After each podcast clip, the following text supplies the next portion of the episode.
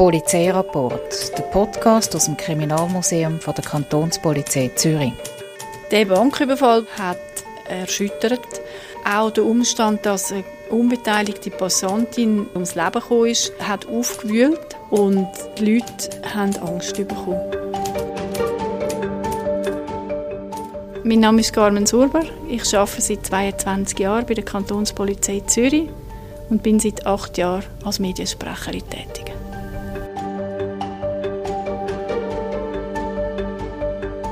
Die Carmen Surber nimmt uns mit ins Jahr 1979. RAF-Terroristen haben mitten in der Stadt Zürich eine Bank überfallen und um sich geschossen. Ich bin Rebekka Haefeli.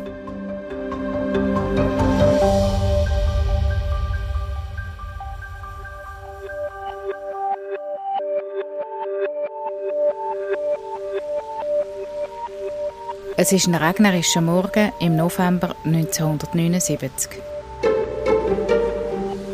4 Terroristen von der deutschen Rote Armee Fraktion, der RAF, werden in der Schweiz aktiv. Ihre Tat haben sie von langer Hand geplant. Ihr Ziel ist eine Bank an der Bahnhofstrasse, etwa auf der Höhe vom St. Annenhof. Die Carmen Surber schaut zurück. Am 7:45, kurz nachdem dass der Schalter aufgemacht hat von der Volksbank an der Bahnhofstrasse 53, sind 4 bewaffnete Täter in die Filiale gestürmt. Ein Täter hat den Portier in Schach gehalten, die anderen 3 sind sofort auf den Tresen gesprungen und haben die Bankangestellten bedroht. Die 3 Täter, die auf den Banktresen gesprungen sind, haben Bargeld gefordert. Der Überfall ist ziemlich genau 1 Minute gegangen und sie haben in dieser Zeit rund 548'000 Franken erbeutet. Für den Abtransport vom Bargeld haben sie Plastiksäcke und einen Seesack verwendet. Sie sind dann mit rund 548'000 Franken aus dieser Bank geflüchtet.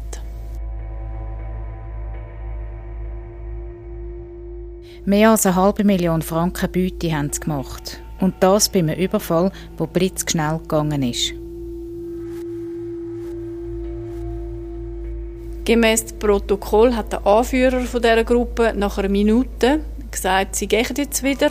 Und alle haben eben das Geld eingepackt und sie sind dann aus dieser Bank geflüchtet.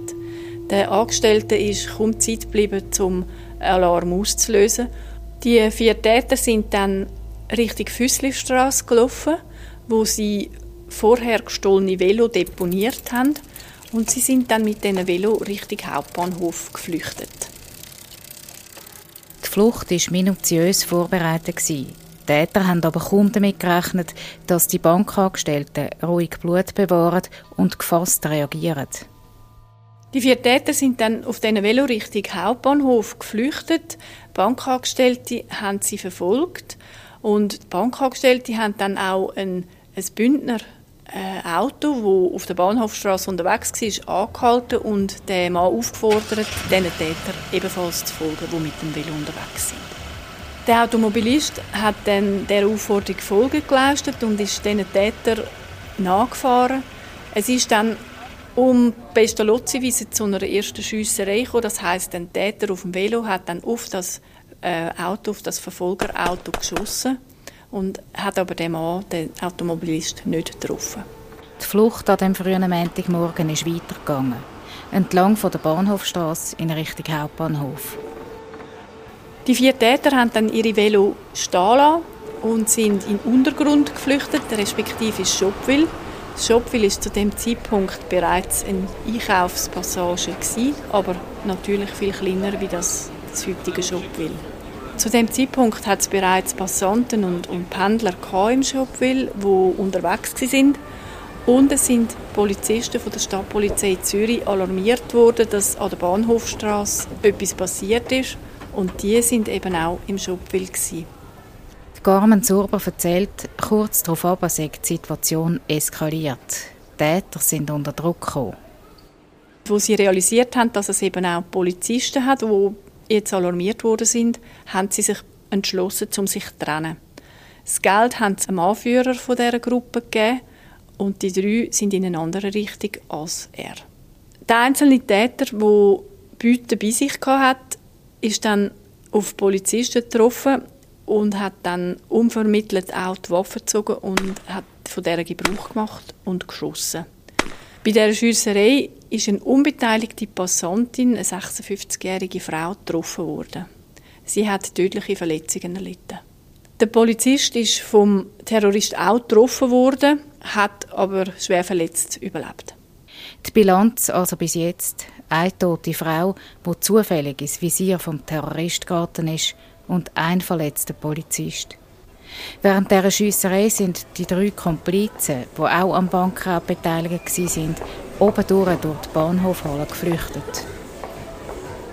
Sie haben dann auf der Seite des Landesmuseums eine Automobilistin angehalten, haben sie bedroht und eine Waffe gewählt, und wo sie nicht gerade das Auto rausgeben wollte, haben sie angeschossen. Sie sind dann in das Auto gesessen und sind geflüchtet. Die Frau hat lebensgefährliche Verletzungen erlitten. Er hat aber überlebt.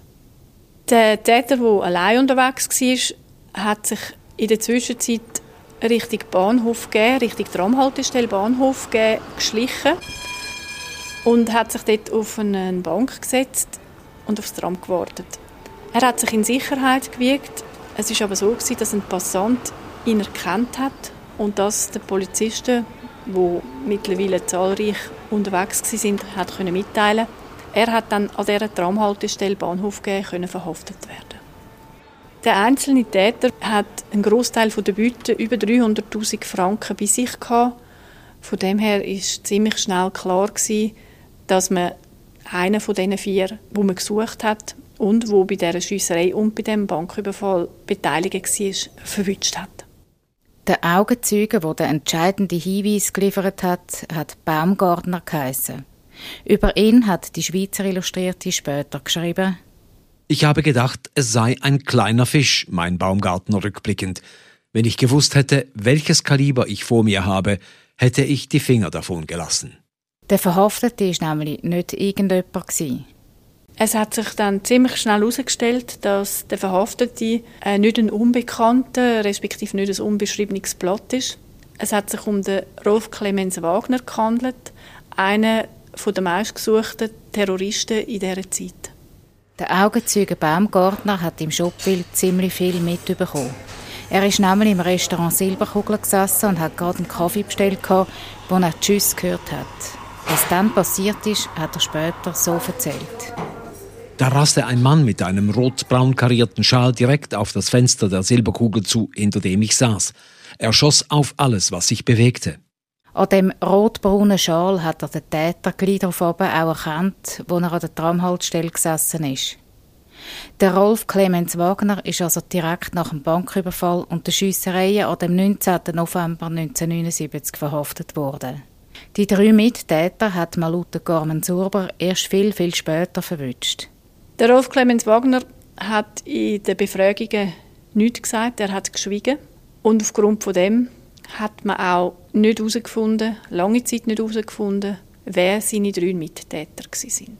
Die drei Mittäter konnten erst in den 90er Jahren nach der Wende, nach dem Mauerfall, verhaftet werden. Man hat ihnen dann erst die Beteiligung an dem Banküberfall und an dieser Schiesserei nachweisen. Sie haben sich offensichtlich in der DDR versteckt und sind dann aufgeflogen. Der Rolf Clemens Wagner hat sich gleich nach der Tat vor Gericht verantworten. Der Rolf Clemens Wagner ist am 26.09.1980 vom Geschworenengericht in Winterthur zu einer lebenslangen Haftstrafe verurteilt worden. Das wegen Mord, mehrfachem Mordversuch und Raubüberfall. Im Oktober 1982 ist er nach Deutschland ausgeliefert worden. Die NZZ hat am Tag nach dem Urteil geschrieben: Lebenslängliche Zuchthausstrafe für Wagner. Das Urteil hörte er mit sichtlicher Spannung, aber äußerst ungerührt an. Als es verkündet worden war, erhob er sich sofort und begann ein Gespräch mit seiner Verteidigerin. Mit der Verhaftung und Inhaftierung vom Top-Terrorist Wagner hat die Rote Armee Fraktion RAF einen wichtigen Strateg verloren, wie die Schweizer Illustrierte kommentiert hat. Er gilt als der führende Kopf der deutschen Terrorszene bei der Ausarbeitung von Banküberfällen. Die Geldbeschaffung für die Aktionen der RAF war nach Ansicht des Bundeskriminalamts seine Hauptaufgabe. Der Hintergrund vom Überfall auf die Volksbank-Filiale in Zürich war also im Grunde genommen recht simpel. Recherchen haben ergeben, dass die 4 Täter zu der 2. Generation RAF-Terroristen gehört haben. Und sie sind in Geldnot gekommen. Durch das haben sie die Schweiz, respektive eben Zürich, ausgesucht, um Banküberfälle zu begehen und so wieder zu Bargeld zu kommen. In der Schweiz ist der Fall als schockierend wahrgenommen worden. Vor allem die Brutalität und die Kaltblütigkeit der Täter sind bis dahin einzigartig gewesen. Bis zu diesem Zeitpunkt ist die Schweiz und auch Zürich kein Ziel von RAF-Terroristen. Und der Banküberfall auf die Volksbank an diesem frühen Montagmorgen war ein ganz neues Phänomen. Und auch, dass eine unbeteiligte Passantin bei dieser Schiesserei im Shopville ums Leben gekommen ist, war sehr tragisch und hat die Leute in Angst und Schrecken versetzt.